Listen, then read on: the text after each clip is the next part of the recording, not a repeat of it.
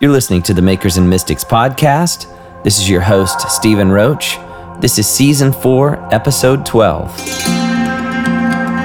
You know, there's just moments where something happens on stage where the entire atmosphere changes in the theater, and you feel this presence or this weight, and what I believe to be the presence of God, kind of challenging our lives and confronting our lives based on the story that you're seeing happen.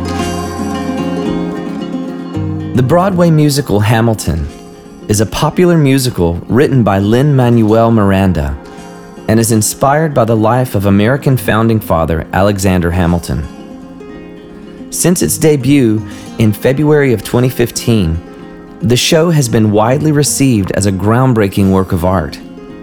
Its cultural and creative impact has continued to grow and inspire its audiences from London to New York and cities across America. The theater show has served to popularize the otherwise obscure historical figure whose face adorns our American $10 bill and shines as a testament to the influence of art to impact history and shape the social conscience. One audience member on whom the show left a lasting mark is author and pastor Kevin Cloud from Kansas City, Missouri. The impact of Hamilton on Kevin's life led him to write a book describing the spiritual insights he gained through the story. Kevin sees Hamilton as a modern-day parable that carries a deeply spiritual and transformative power. Earlier this year, I sat down with Kevin to talk about his perspectives on the Broadway musical and how this art form has the ability to access the human heart in a deeply personal manner. Be sure to check the show notes of this episode for links to Kevin's work and to get tickets to the upcoming 2019 The Breath in the Clay Creative Arts Gathering.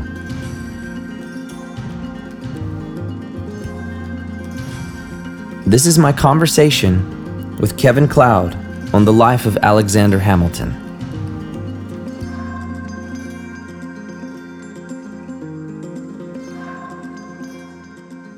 Well, Kevin, thanks so much for joining us on Makers and Mystics, and I look forward to talking to you today. Yeah, thanks for having me. I'm excited about the conversation. Well, for those of us that aren't as familiar with the story of Hamilton, can you give us a brief recap of the history of Hamilton and a little bit about the story? Yeah, of course. So Hamilton grew up kind of a poor orphan kid in the Caribbean. His father left him at a pretty young age. His mother died at the age of 10. And so he was kind of living down in the Caribbean without really much of a hope of a future. And through a set of circumstances, some businessmen kind of noticed and recognized his kind of brilliant intellect and sent him to America to get educated. So he was given this incredible gift to go to America. And he showed up right at the birth of the American Revolution and kind of had this incredible ability to be right place, right time. He goes to serve in the army. He very quickly catches the attention of George Washington and is invited kind of onto Washington's staff. And so he basically serves as George Washington's chief of staff throughout the entire Revolutionary War, and then is at the center of the new government that's built, and really was one of the most influential founding fathers, probably other than George Washington. And he lived a really incredible personal life as well, with some incredible triumphs and some huge failures. And so it just makes for a really compelling story for this musical that's come out, because again, there's so many ups and downs and twists and turns, and it's just a really, really amazing man that he was. Tell us what inspired you to write a book about the musical, and you seem to have found a lot of spiritual themes within it. Can you talk to us some about that inspiration? Yeah, so I went and saw the musical probably maybe 3 years ago on Broadway, and had listened to some of the music, and had already built pretty significant hype back then. And so I went with pretty high expectations, but honestly was just completely blown away by what happened in that theater. I left the theater knowing that I had not only encountered this really brilliant piece of art, which it is an incredible musical, but even more than that, I left the theater feeling like I had this spiritual experience, like I had encountered God in this story that was being told, in this creative act that was being shared with the world. And so, you know, there's just moments where something happens on stage where the entire atmosphere changes in the theater, and you feel this presence or this weight, and what I believe to be the presence of God, kind of challenging our lives and confronting our lives based on the story that you're seeing happen. So really had this incredible moving experience seeing the play. And then I went home and I read the biography that the play was inspired by. It's by Ron Chernow. And it's this, 900-page opus about the life of Hamilton. And I read his story and continued to have this sense of, man, this is a spiritual story. This was a guy who lived deeply with God. This was a guy who followed God, although he did have some major failures and major difficulties in his life, but he tried to follow God best he could. And all of the great themes of the gospel are really at the center of this guy's life. It's a story of grace and despair and surrender and death and redemption. And in reading more about his life and then thinking about the musical, all of these spiritual themes just started kind of popping out of me. And it made me start to think deeper about the power of story, about the way God uses art to touch us and to transform us and to help us connect with these deeper spiritual truths, which is what happened to me in this story of Hamilton. Well, that's interesting because in your book, you also talk about how a lot of people who have seen this musical describe it as a life-changing experience. And in your own experience, you've really had an encounter in the play or in the musical as well.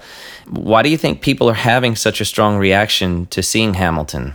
Yeah, that was one of the initial questions that really started me down this road of potentially writing this book, is I would read people that would give reviews or read people talking about the musical, and they would use language not only of, wow, what a great musical. They would say, this musical changed my life. There was one New York critic that talked about how when he saw Hamilton, it was like a fresh wind was blowing through the theater that he hadn't felt in years. Rosie O'Donnell has seen the musical, I think, 15 sometimes. And she said it's like going to church to her. It's vital for her soul. It's medicine that she needs for her soul. And so that was one of the questions that I asked was, man, why are people having such a deep emotional response to this musical? And the answer I came up with, and that I think is true, is that this is a spiritual story. And it's a story that connects with the deepest themes of our lives. And we see this story play out on stage of, like I said earlier, a story of grace or a story of forgiveness or a story of becoming who you were created to be, and that it inspires us and it challenges us and it makes us want to live out those realities in our lives.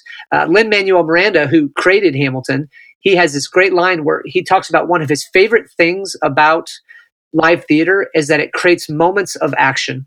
And what he means by that is that when you're at the theater, scenes happen on stage that confront the audience's life and that makes the audience decide, what am I going to do in response to this? So, Hamilton, one of the famous songs from the musical is Hamilton singing that he's not going to throw away his shot. And that line really captures the heart of what Hamilton was about. He was a man of incredible initiative. He was always pushing himself and trying to be the best version of himself he could be, always taking initiative to accomplish what he thought God was calling him to do. But people go and see this musical and they see the story of a man who didn't throw away his shot. And then that creates this desire for action in our lives. It creates a desire for us to say, I want to be that kind of person. I want to be the kind of person that takes advantage of my opportunities. I want to be the kind of person that doesn't throw away my shot. And so people go to this story, to this musical, and we see forgiveness and grace and redemption and all these aspects that we then want to take and bring to our lives. And I think that's why it connects so deeply with audiences. Well, one of the main themes you talk about is the transformational power of story. Why does story and theater have the ability to impact our lives on such a deep level? Yeah, that's a great question. So neuroscientists are learning more and more about this idea as they study our brains and how our brains react to story. Brené Brown was writing about this, and she talked about how we are literally hardwired for story, that story is wired into our DNA. And neuroscientists did one study where they were having people watch stories up on a screen. And what happens is that if we're watching a movie, let's say of a guy riding a bicycle, what happens in our brains is the part of our brains that are required for us to ride a bicycle are actually firing up while we're watching that story. So it's almost like what's happening on the screen, we begin to feel like it's happening to us. Neuroscientists call this idea transportation. The idea is that we get transported into the story. And that's why when we go to a scary movie, our palms start sweating or our heart starts racing. Or if we go to a sad movie, we start to cry because we get transported into that story. And we feel like that story is starting to happen to us. And so in a lot of ways, the beautiful thing about that is then that story has the power to transform us, because we feel what we're watching, we experience what we're watching, and then we have the ability to kind of take that truth back to our lives and see if it'll change us. I heard a great quote from a player on the Los Angeles Lakers basketball team. The Lakers were in New York, and they got their entire team tickets to see Hamilton while they were there.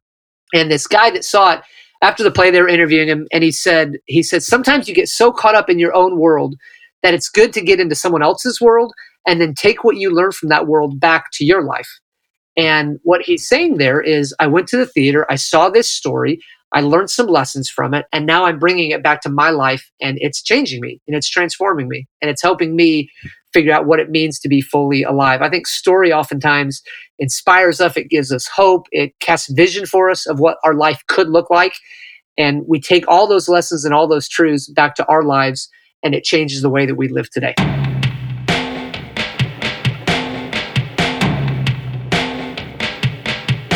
Each of the chapters in your book highlights a different theme that you kind of take away. One which comes to mind is grace, and then initiative and redemption. Can you tell us some about the themes that you chose and what they mean to you? Yeah, of course. So grace, to me, I look at the life of Hamilton and I think everything that he became and accomplished in America, and again, most historians would say he was probably the second most influential founding father other than George Washington, but everything that he became is really built on this foundation of grace. We've already talked about how he was this poor orphan kid in the Caribbean with no hope of a future or possibility. And what happened was a hurricane came to the island that he was living on and just devastated the island.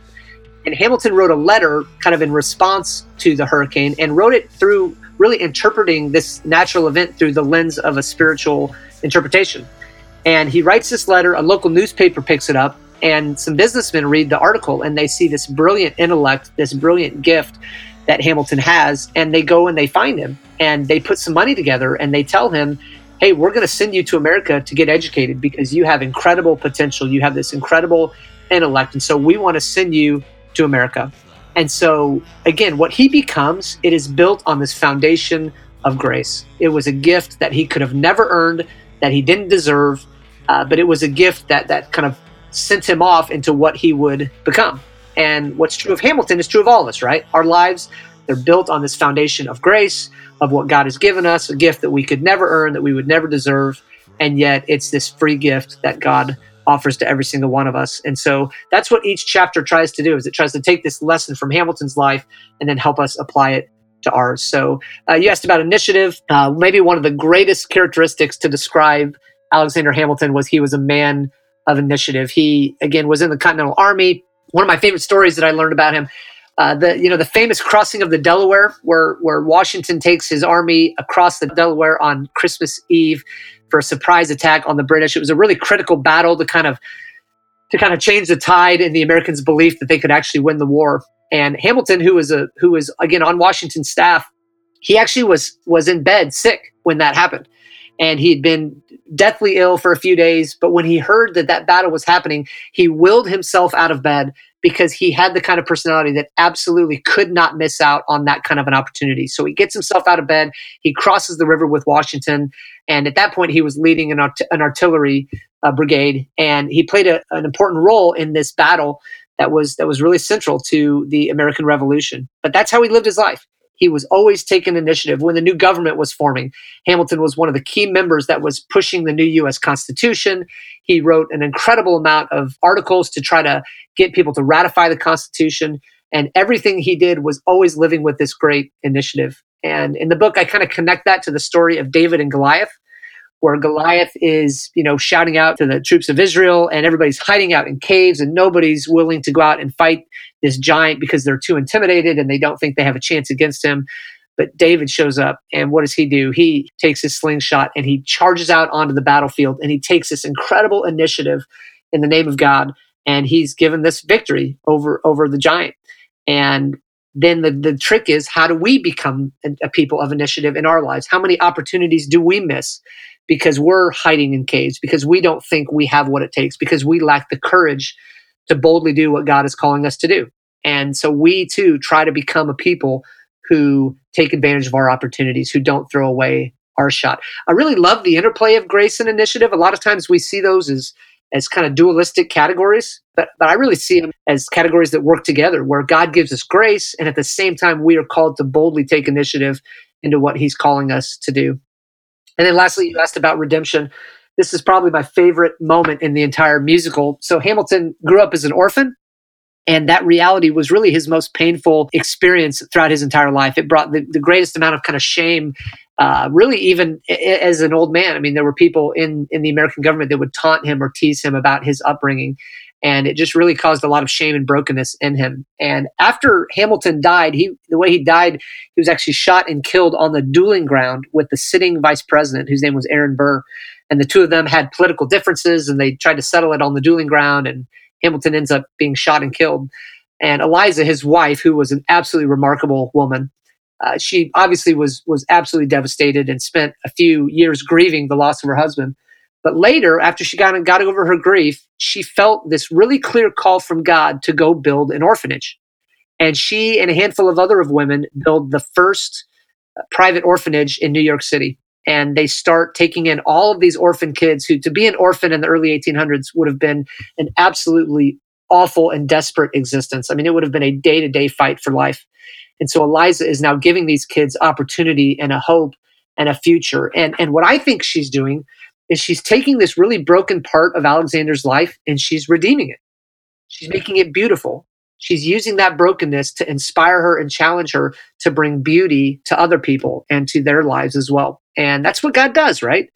God takes all the broken parts of our lives, all the parts that we look at and think could never be redeemed, but he redeems them and he uses them for good. That is the business that God is making. There's the passage in Revelation where Jesus says, "Behold, I am making all things new." And I think that's what Eliza is doing. And I think that's what God longs to do in our lives. It really beautiful thing about that story is that this orphanage that Eliza started back in the early 1800s, it still exists today under the name Graham Windham.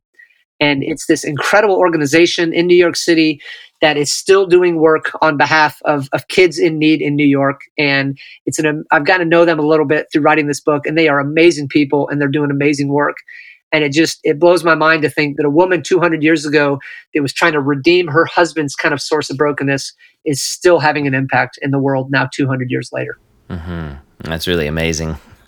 Well, you've got me thinking. I've done a lot of research and a lot of studying on theater and this particular art form because, you know, early on, and I've mentioned this in several other podcast episodes, but at least in Europe, the theater began in the church. It began as an expression where the priests would hire actors to act out the sermon, or if he was preaching on a particular parable in the Gospels, he would hire several actors to come and display that as he was given the sermon. But then as it moved on and down into the 1700s, theater was frowned upon by the church, and it was actually considered one step down from public drunkenness, and so it's interesting to see, you know, the push and pull of the role of theater, even as an art form that could portray the gospel or, you know, enrich us in a spiritual manner. And so I'm curious how your involvement with this story and how you're writing this book and thinking about Hamilton, how it's influenced your thinking, not only about creativity and faith, but even specifically for Broadway and for theater, and how this really became a medium for you to have a spiritual encounter. Can you talk some about how that transformation took place in you? Yeah, it's a great question, and I didn't know the background of that, and that's fascinating to me. And I love hearing the connections to theater and the church. And for me, it makes me think of another quote. I talked earlier about how Lin-Manuel Miranda talks about how he loves live theater because it creates moments of action. But then there's a second aspect of it that he says it also does. He says it creates moments of transcendence. And that was absolutely my experience in seeing Hamilton. And it doesn't happen just with Hamilton. It happens with any good play that you go see.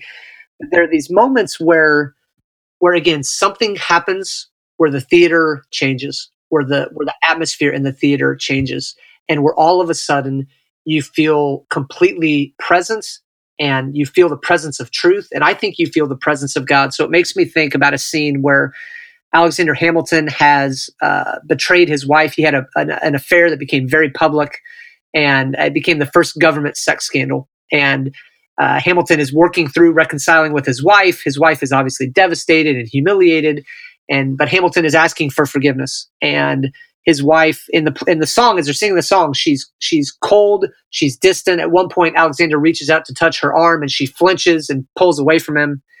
But as the song goes on, she kind of warms to him and she softens. And by the end of the song, they sing this line together where they start singing again. And now she's forgiven him. And the entire cast sings out forgiveness. Can you imagine? And it is, I mean, even right now, like the hair on my arms is standing up, because it is this profound, transcendent, spiritual moments. And I do think theater has this unique ability to create those moments for the audience, where the audience is sitting there and they are then challenged and confronted by this idea of forgiveness and whether or not we will become the kind of people that forgive in our lives. Mm-hmm. One of the things I love about theater is that it's three-dimensional. Yeah. It shows us instead of tells us. It's not just something that's told to us, but it's something that is incarnated. It fleshes out the ideas. It fleshes out the reality of the spirit, the life of God.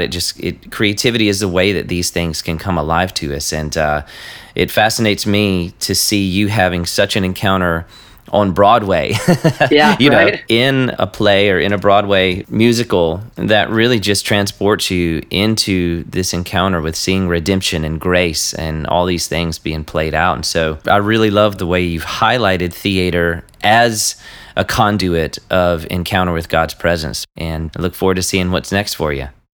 Yeah, I'm excited about it. It does feel like God's taken me on a journey of opening my eyes to not only theater, but certainly creativity on a larger scale, and just trying to figure out what it looks like to live a creative life and to inspire and equip other people to kind of realize their creative potential. So I'm really excited about what lies ahead and the journey ahead of me. And yeah, I'm excited to see what happens.